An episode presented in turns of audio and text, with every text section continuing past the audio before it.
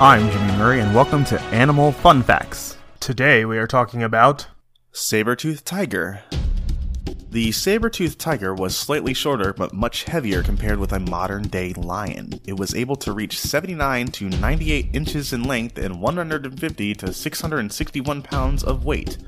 Despite its name, saber-toothed tiger was not a true tiger. This prehistoric animal is only distantly related to modern lions, cheetahs, and tigers.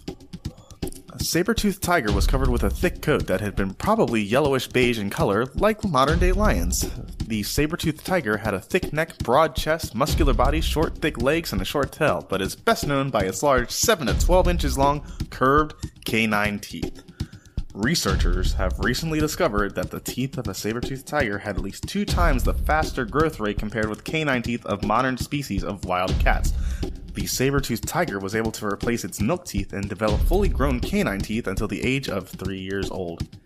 The saber-toothed tiger had very thick front legs that were used to immobilize the prey and to prevent it from fighting back and potentially breaking its precious but brittle canine teeth. Saber-toothed tigers also use their canine teeth to kill their prey by slicing the jugular, vein, and windpipe. The favorite types of food of saber-toothed tigers were deer, horses, camels, bisons, and young mammoths. Hey, don't forget to suggest ideas for future shows on Facebook or Twitter at the Kid Friendly Podcast Network. Thanks for listening to this show, and don't forget to listen to our other shows the Kid Friendly Joke of the Day and the Dinosaur Fun Facts. Keep learning. End credit theme is Winner Winner by Kevin MacLeod of Incompetech.